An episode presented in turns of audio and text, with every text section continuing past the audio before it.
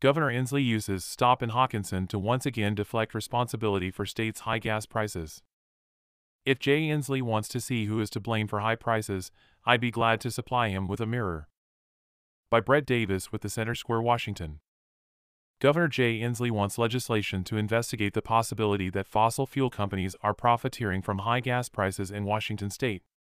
Well, people are tired, are sick and tired, of oil and gas companies profiteering on this, Inslee said last week in answering media questions following a tour of facilities at Hockinson Heights Elementary School in Brush Prairie. You know, we're finding companies have profits much higher in our state than other places, and we need to get to the bottom of that. It's unacceptable to be profiteering. Profiteering is defined as the act or activity of making an unreasonable profit on the sale of essential goods, especially during times of emergency. So I will be introducing legislation to do that, the governor said. The Center Square reached out to the governor's office for more specifics on the possible legislation, asking what evidence Inslee had of profiteering on the part of oil and gas companies and if the state's carbon tax played any role in Washington having the second highest gas prices in the nation, more than $5 per gallon, just behind California, according to data from AAA. I was asked the same question and quoted in the Center Square not long ago saying the governor doesn't deny CCA, Climate Commitment Act, has price impacts, but that it's one piece of a much larger pie, Mike Falk, Inslee's spokesperson, told the Center Square in an email. Per the Climate Commitment Act passed by the state legislature and signed into law by Inslee in 2021, Washington's cap and trade program requires emitters to obtain emissions allowances equal to their covered greenhouse gas emissions.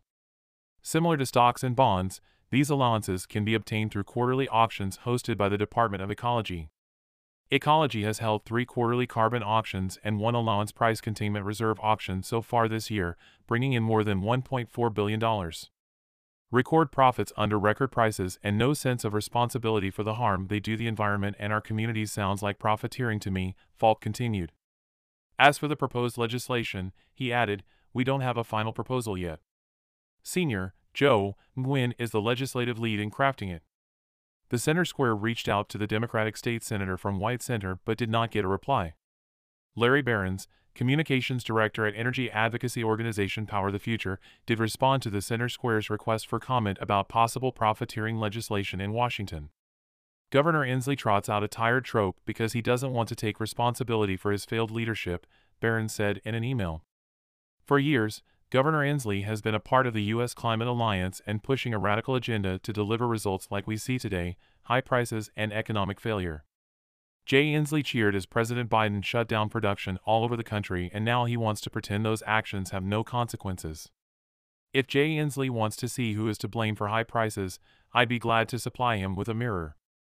This report was first published by the Center Square, Washington.